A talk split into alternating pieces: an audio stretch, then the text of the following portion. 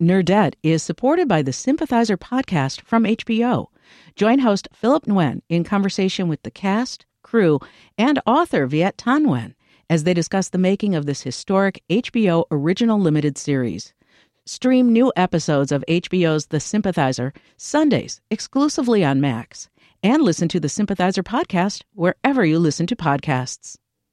Think on your feet for our Fast and Curious 5K, a one of a kind race hosted by WBEZ and the Chicago Sun Times on Saturday, July 27th at Humboldt Park.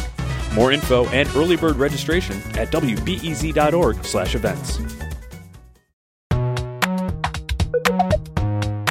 From WBEZ Chicago, this is Nerdette. I'm Greta Johnson. And ever since Jaws came out in 1975, this time of year is usually considered summer blockbuster season.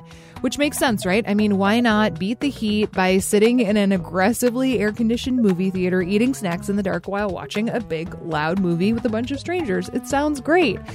Obviously, movie theaters weren't a thing at all last summer, and they kind of are now, though the Delta surge definitely means it's unclear again about what's going to happen to movies that were planned for theater releases in 2021, which means we are definitely still seeing the impact of COVID on the entertainment industry. Later in the show, we're going to check in with film critic Robert Daniels about his favorite flicks of the year, including one I was quite surprised to hear was actually good. Nicolas Cage is this retired chef who just decided to retire to the wilderness with his truffle pig. And all he wants is peace. That's all he wants. But first, here to tell us about some summer movies to check out and which ones to avoid, and what the deal is with that whole Scarlett Johansson Disney lawsuit, is Eliana Dockterman. She writes about pop culture for Time. Eliana, hello. Thanks for having me. So let's talk about what has come out lately. What's good? For sure. I mean, I think one of the films that I have seen recently that I really liked was mm. Zola, which supposedly the first movie based on a Twitter thread. You want to hear a story about how me and this bitch fell out? It's kind of long, but it's full of suspense. Mm-hmm. and it's kind of a crazy and dramatic story, uh, a true story about a woman who has sort of this friendship, like falling in love with a friend at first sight yeah, kind it's of sweet. thing. It's a sweet beginning. I saw this actually just over the weekend. And yeah, the beginning is yeah, like new friend crushes are so exciting and they captured it really well, I thought.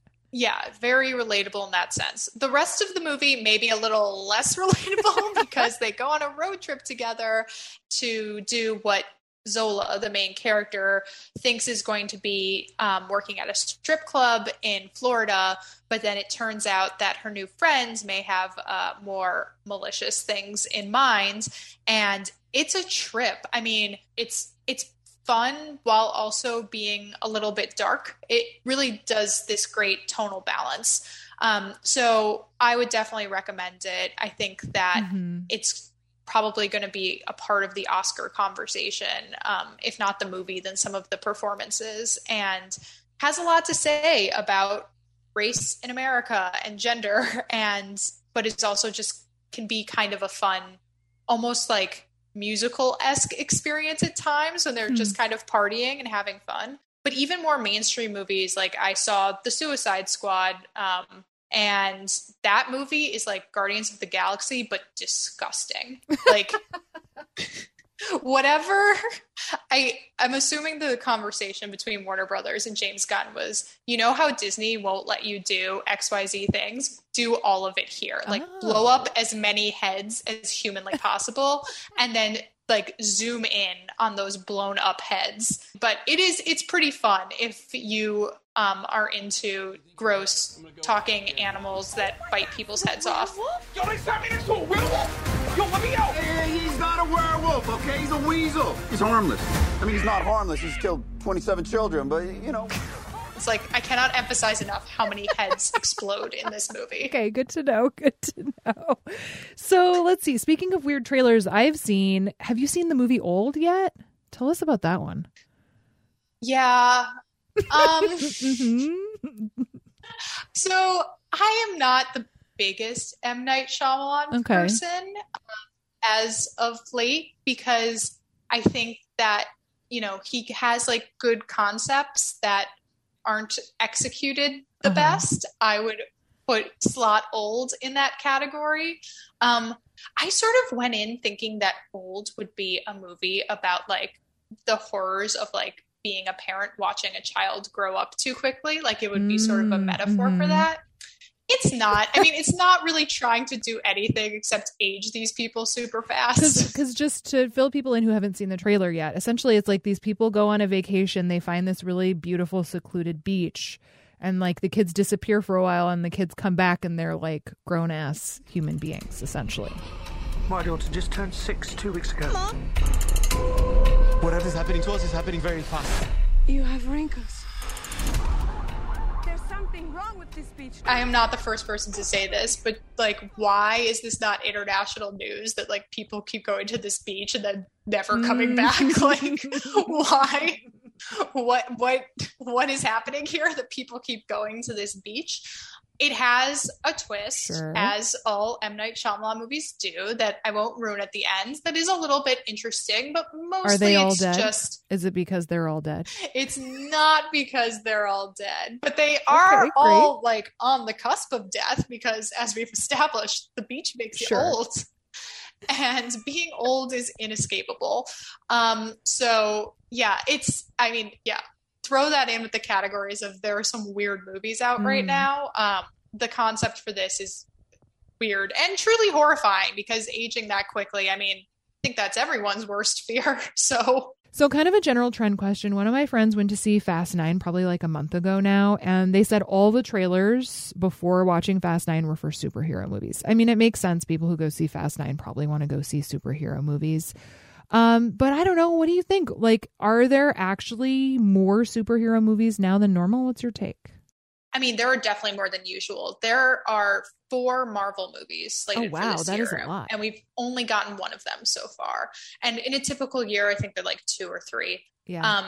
So yeah, it's a lot, and we're we're halfway through the year, and we haven't seen three of these movies, all of which currently right now are slated to come out in theaters, which uh-huh. TBD uh, how that works out uh, based on pending lawsuits, um, which we can get into. Yeah, but uh, yeah, there's I, there is a lot of backup. Like Venom is coming out is um, sort of the Sony Spider Verse movie that they're putting out. Obviously, the Justice League is coming out. Mm. Um, there's a fair number of ones still left on the docket. Mostly, it's these these big Marvel movies that, unlike Warner Brothers, which just ended up putting out Wonder Woman 1984 straight to HBO Max. Mm-hmm. Disney hung on to all of these because it really wanted theatrical releases for its Marvel movies.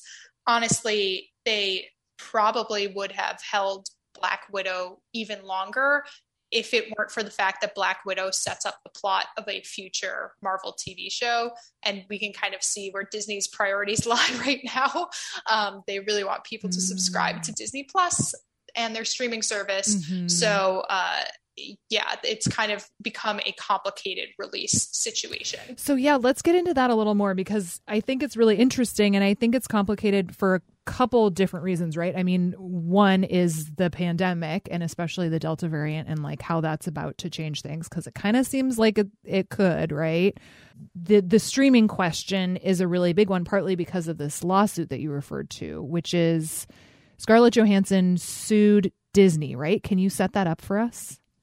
Basically, what happened is the way that a lot of actors' contracts work is that they get one payment up front when they sign on to do a movie like Black Well, and it's got to be just gobs of money, right? Because it's Marvel and that's the deal.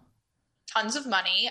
Then they get a second check depending on how the movie does at the box office. So their earnings are often directly tied to box office success.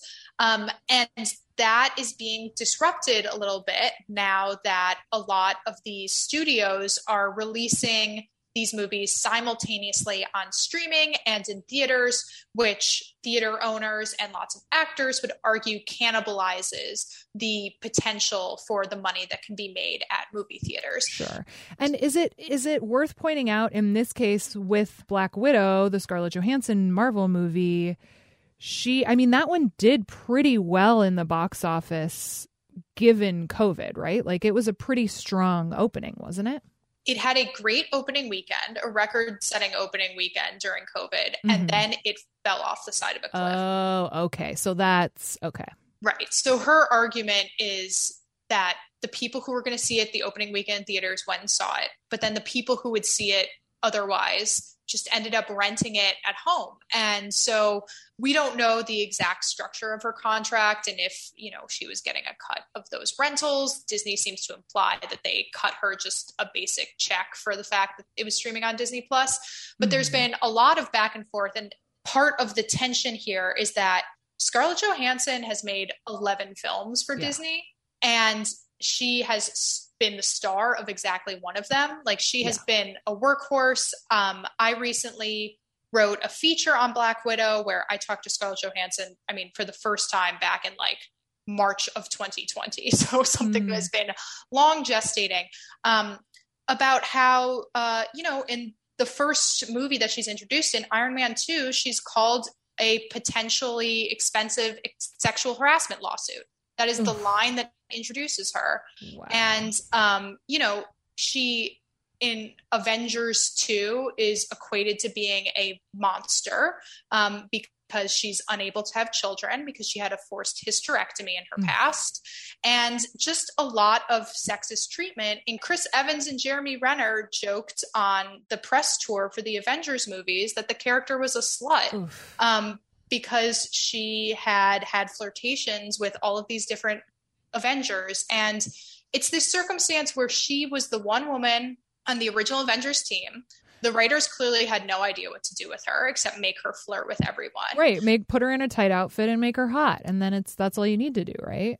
Exactly. And um, I mean, Black Widow, the movie, um, to its credit, the director Cate Shortland really reckons with that and, you know, talks about sort of makes fun of the the black widow pose that sort of the like split legged like mm. look with sultry eyes pose that she does mm.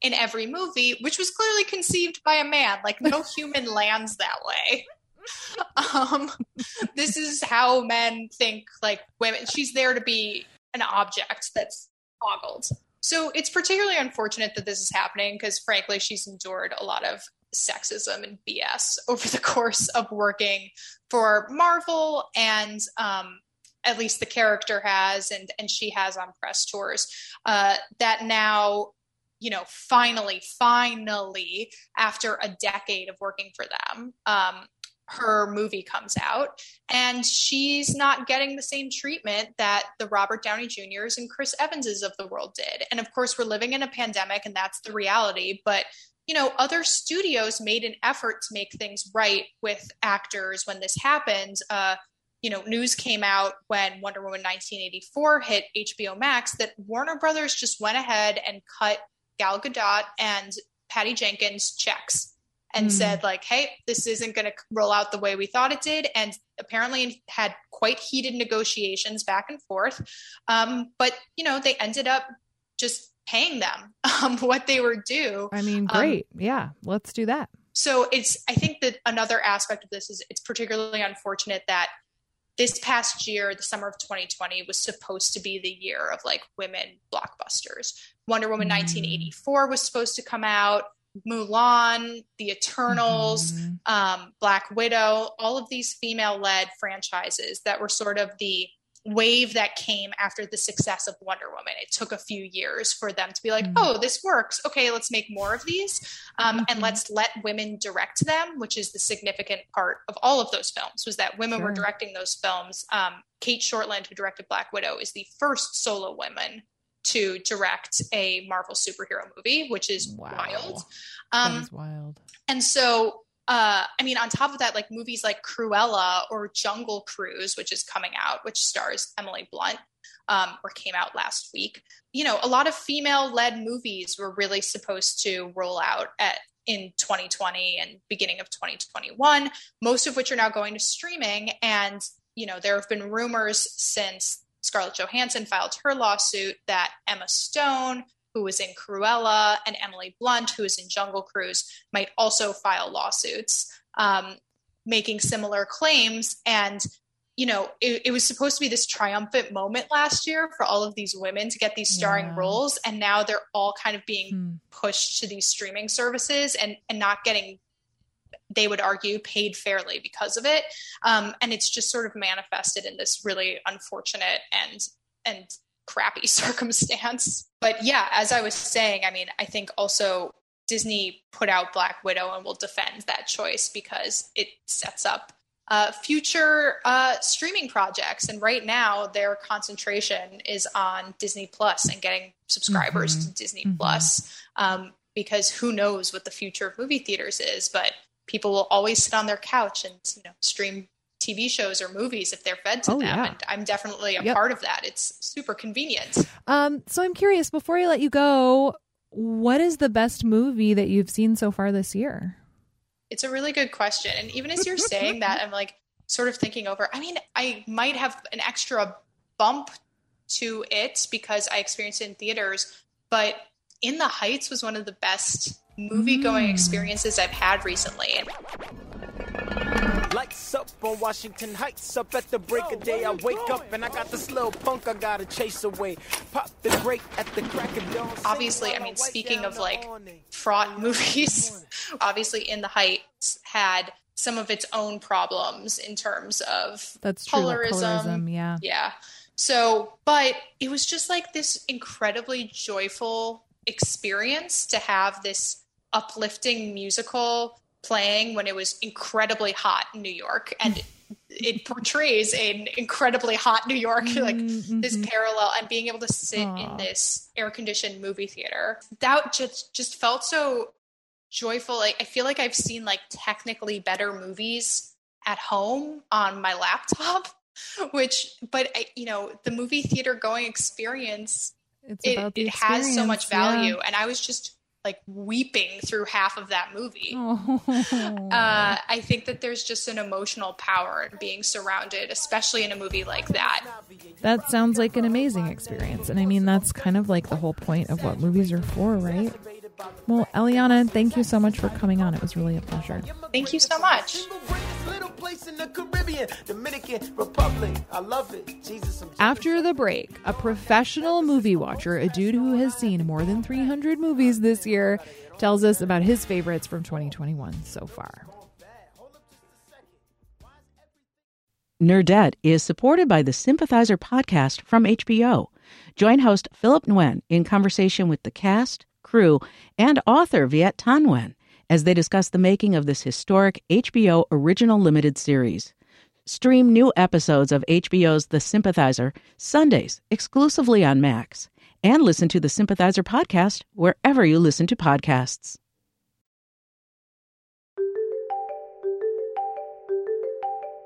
Now, maybe like me, you are not a total movie head. Maybe you're even thinking, you know, it would be really nice if someone could just like watch a gazillion movies and then tell me which ones are worth seeing. Well, that's what we're going to do right now. Our next guest is Robert Daniels. He's a Chicago based film critic and contributor to Roger Ebert, the LA Times, and the New York Times. And he's already seen more than 300 movies so far this year. Robert, welcome to Nerdette.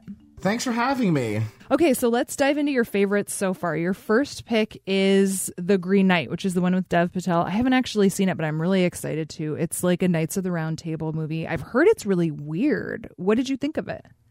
Well, obviously, I loved it. Um, it's directed by David Lowery, who uh, um, is known for very meditative films like mm-hmm. A Ghost Story, um, starring Casey Affleck, and uh, Old Man and the Gun, which was Robert Redford's last film this time he kind of tackles the idea of, of the Green Knight, which is a 14th century English poem uh, based off of um, Sir Gawain and the Green Knight.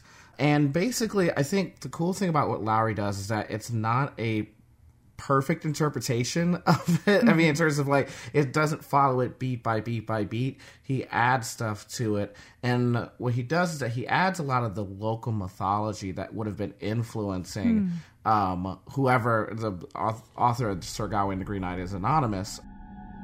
Who can regale me and my queen with some myth? Local folklore like Saint Winifred, um, we are talking animals. There's uh, Hmm. the mix between paganism and Christianity, and there's this sense that this era of the Round Table is ending. Right, um, King Arthur is an the gallant king that we've come to see. He's sort of worn down and uh, sort of on his last legs. And here's Gawain, who is really learning to become a knight. He so desperately wants to be a knight. He so desperately wants to have honor and virtue, but he doesn't know how to get those things. And the, this journey to the Green Chapel to face this this magical figure known as the Green Knight is his chance to learn those things and become um, what we would think of a gallant knight. And what do you hope to gain from facing all of this? Honor.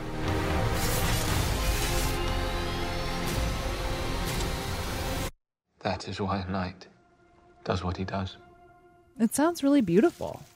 It is. It's also, as you said, weird. Well, great. I love a good weird one. Um, so I was really excited to see this next one on your list because I have to say I thought it looked terrible when I watched the trailer, but I'm keeping an open mind. I would love for you to tell us about Pig, which a friend of mine referred to as like John Wick with Nick Cage but about a truffle pig. Is that is that accurate? I wouldn't say it's completely accurate, but there is some truth to that. Um, it very much kind of in, is in that John Wick kind of mold. Um, and I can see why people would think that is bad. It's Nicolas Cage, who's he's been doing better lately, but went on an entire decade of really schlocky roles. um, and he's with the pig. So, you know, it doesn't sound like a winning combination off the bat, but it but it is a winning combination. What happens Yeah. is Nicolas Cage is this guy who's just living in the woods, you know, uh, hmm With uh, his truffle pig, as one does. Yes, with this truffle pig, as one does and as one want to do.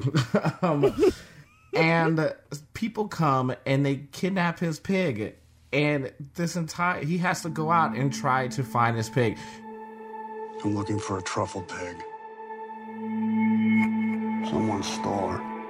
I don't understand. Not to spoil too much of the movie, but it seems like you would think that this movie is set like way back in the 1800s. Like this is some Thoreau kind of stuff, right? Yeah, I would guess that or like Italy, like rural Italy or something. Yeah, but it's set like, just outside of Seattle, like 2020, you know.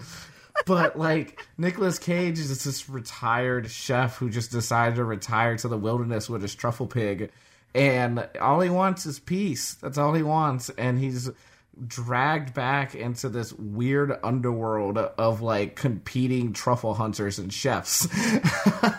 and now, once again, it doesn't seem like a winning combination. Feels like it would be, you know, pretty idiotic. There are funny portions in it um, because it. It, Nicolas Cage kind of knows his persona. He knows what people think of him, and he's playing off of that. But I would tell you, the last five minutes, I was just in a pool of tears. No kidding. You, you so it's so affecting, and you so start to feel for Nicolas Cage, just trying to get. He just wants his pig back. he just wants his friend. Wow. I'm I'm still reeling from this information. Like I just didn't think it needed to be on my list of things to watch. So the next one that you have on your top 3 list is one that I actually hadn't heard of at all. It's called 9 Days. Um I watched the trailer since you kind of sent over your list and it was one of those trailers that like probably within the first 30 seconds I knew I was going to love it, so I kind of stopped paying attention because I want to like experience it on its own as much as absolutely possible. Can you tell us a little about it? Yeah, so uh, Nine Days is directed by Edson Oda. It's his debut film, and it's starring Winston Duke. I saw this film at Sundance 2020, which was kind of like the last normal film festival before everything went up in flames. That's wild. But I think there are very few movies that really capture this everything that we've been going through over the last 18 months.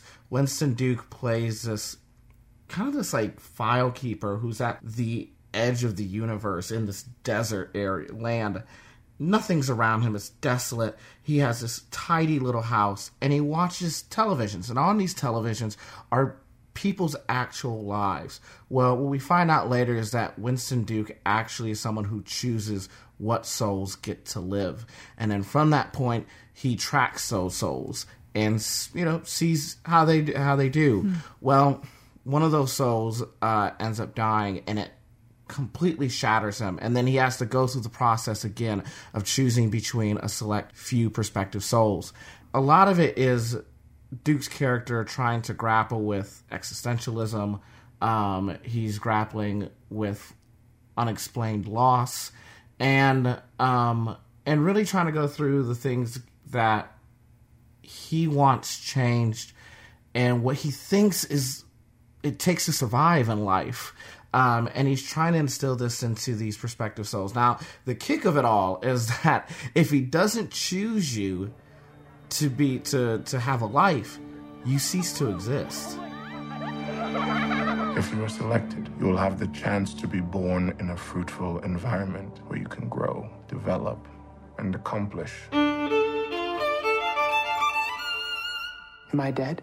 I wouldn't say you're alive or dead it's just incredible world building. There, there are moments that made me absolutely cry, and Winston Duke has an incredible performance in it. I mean, a lot of people know him as Mbaku from Black Panther, and a few people know him from um, Jordan Peele's Us, playing the dad mm-hmm. in that film.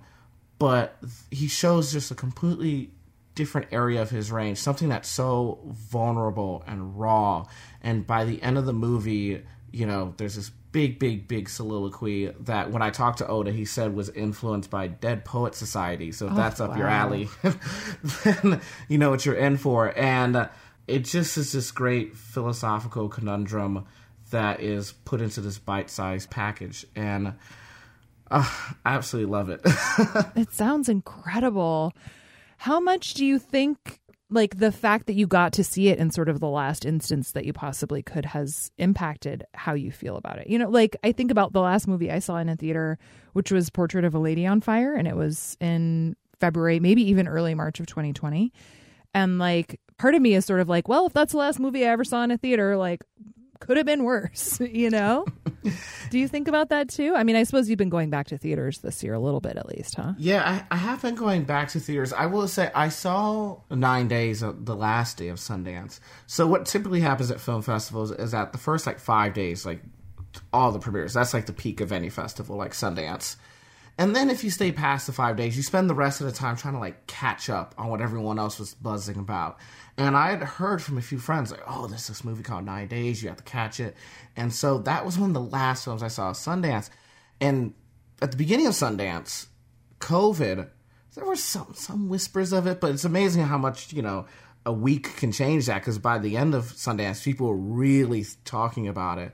And so I don't think anyone foresaw what obviously what was going to happen over the next eighteen months. Oh God, and but of course not. Th- there was some kind of like ethereal feeling that that we all in the back of our heads kind of knew in that theater. Mm. And that movie, I could hear sniffling, I could hear crying, I could hear the audience, and it, it was it almost like a, a, added ambience right to the actual experience of watching it. Now, uh, I kept that movie in the back of my head for 18 months. And then a, a couple weeks ago, I rewatched it for the first time since Sundance.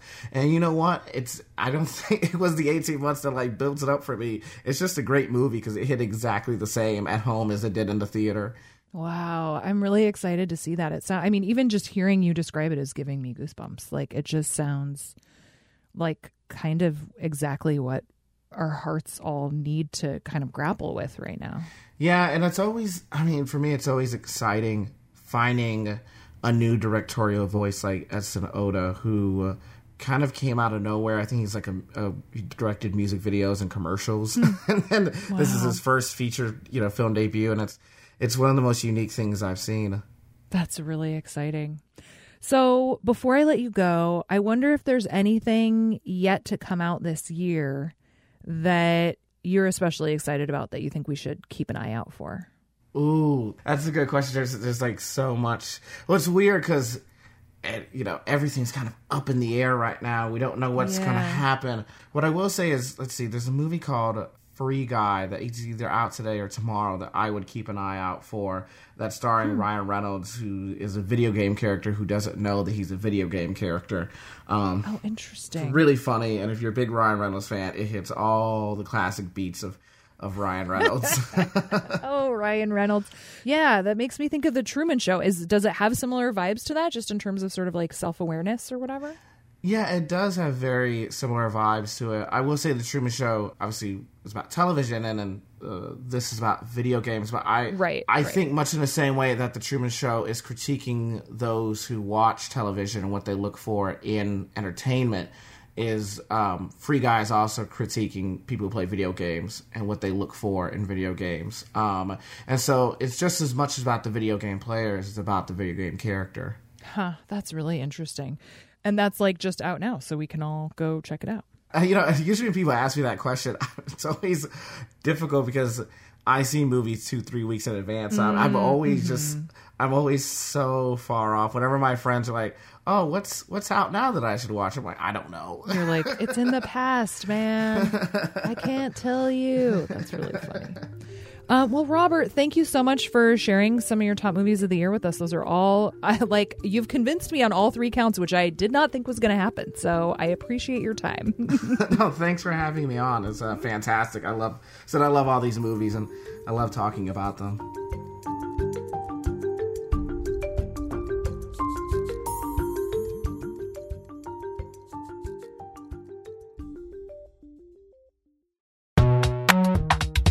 All right, that's it for this week. The show is produced by me and Hannah Edgar. Brendan Banaszak is our executive producer. And hey, one last thing. I and this wonderful show can make our way to your ear holes because when we ask, listeners donate. Nerdette comes from WBEZ, and WBEZ is public radio, and public radio is fueled by the public. It's fueled by listener dollars. Thank you to everyone who has given in the past, by the way. We couldn't do it without you. And for those who haven't, we're not asking you right now, but we're going to. And when we do, we would just be so delighted if you would say yes. So that's it for now. We'll be back with you soon. Bye.